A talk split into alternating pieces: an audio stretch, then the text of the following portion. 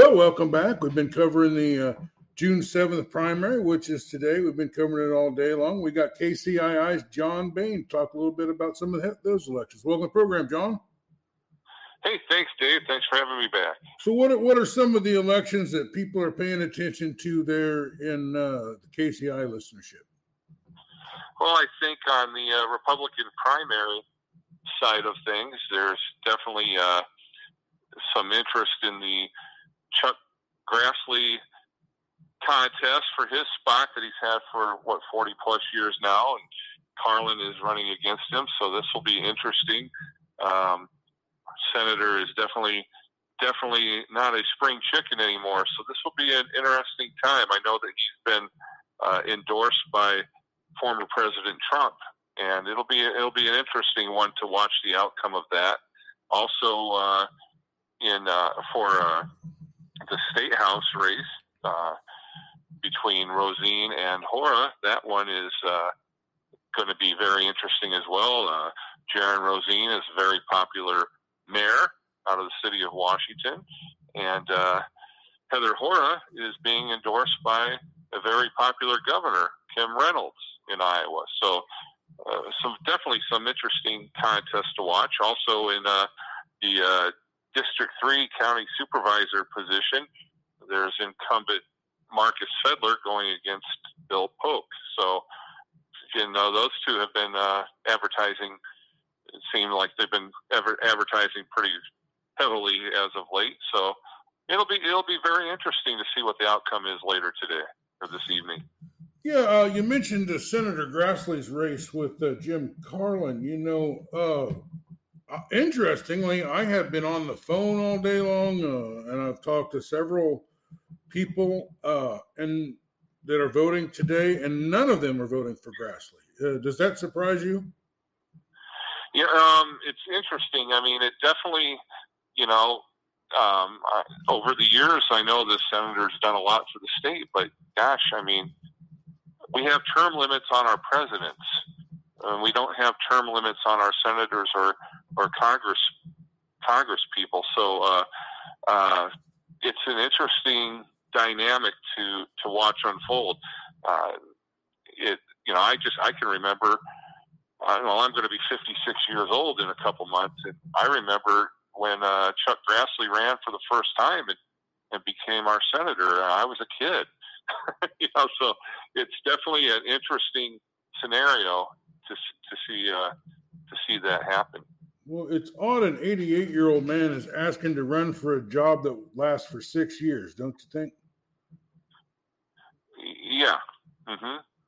But, uh, but he's got to. You know, it's just a, it's an interesting scenario. You know, in in our position, sometimes we we can't. Uh, do, you know, say too much of our opinion, but hey, I'm going to say it's a, you know, it's a long that's a long haul, and uh, and an 88 year old man in such an important position, you know, he's probably maybe he's still up for the task, but gosh, that's that's incredible. Yeah, even if he's the most intelligent with it 88 year old, uh, it doesn't mean he's going to be the most intelligent with it 89 year old or 90 year old or 94 year old. You know, I mean, that's really that's really asking a lot of the voters, and uh, I, I, didn't vote for him. Uh, I was I was well, it, it's you know anything can happen to anybody, and obviously the the gentleman has been blessed with a uh, a long life, and it appears to be a healthy life. But yeah, I think that is you know you get you see some of our other uh, political leaders. I mean, look at our president. Uh, he doesn't always come across too well. Yeah, it's it's it's uh, hypocritical to say that Joe Biden is too old and and uh, to to have the job and is showing a lot of signs of ageism, and then turn around and vote for a guy that's ten years older than him. Yeah.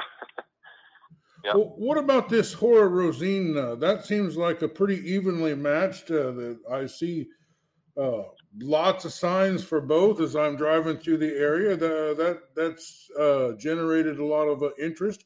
Uh, what do you think? Do you think that'll be close, or do you think uh, one of them will pull this out pretty handily? Boy, I, that's a great question because, uh, as you've noticed, you know I've noticed as well. There are lots of uh, lots of uh, camp- campaign signs for both candidates. Both both candidates seem to be very popular and have a, a good following. And I do think it's going to be close. And uh, you know, um, Jaron Rosien is a businessman man and uh, a mayor, current mayor, and uh, he definitely has experiences uh, in politics and in business. And Heather Hora is also uh, involved in farming and uh, makes payroll and and, and uh, runs a business as well. And you know, both candidates are uh, endorsed by influential people in the state and in the in the county. And uh, the interesting thing is, uh, you know, Hora has that uh, that important uh, Kim Reynolds, governor of Iowa, endorsement as well. Yeah, and but both, you know, that this is a, a, case with a lot of the area races that I'm seeing. You've got a couple candidates that are really working hard. They really want the job, and they uh, really have a lot of support. And you know, we, we had a great interview out of out of Jared Rosien. Uh, uh, really enjoyed his interview, and we were not able to get uh, Heather Hora on the program. From what I understand, though, she's all in on door knocking, and her and her family's out night and day wearing the soles out of their shoes and knocking doors till the knuckles bleed. And uh, I, I, think that we might you might wind up with a good representative either way. What do you think? I definitely think that. I think both are um, quality quality people and quality candidates, and uh, you know that's a. Uh, I guess that's a when you go to the polls if you're voting in the Republican primary, that's a good problem to have. So, how can we follow the election results on KCII?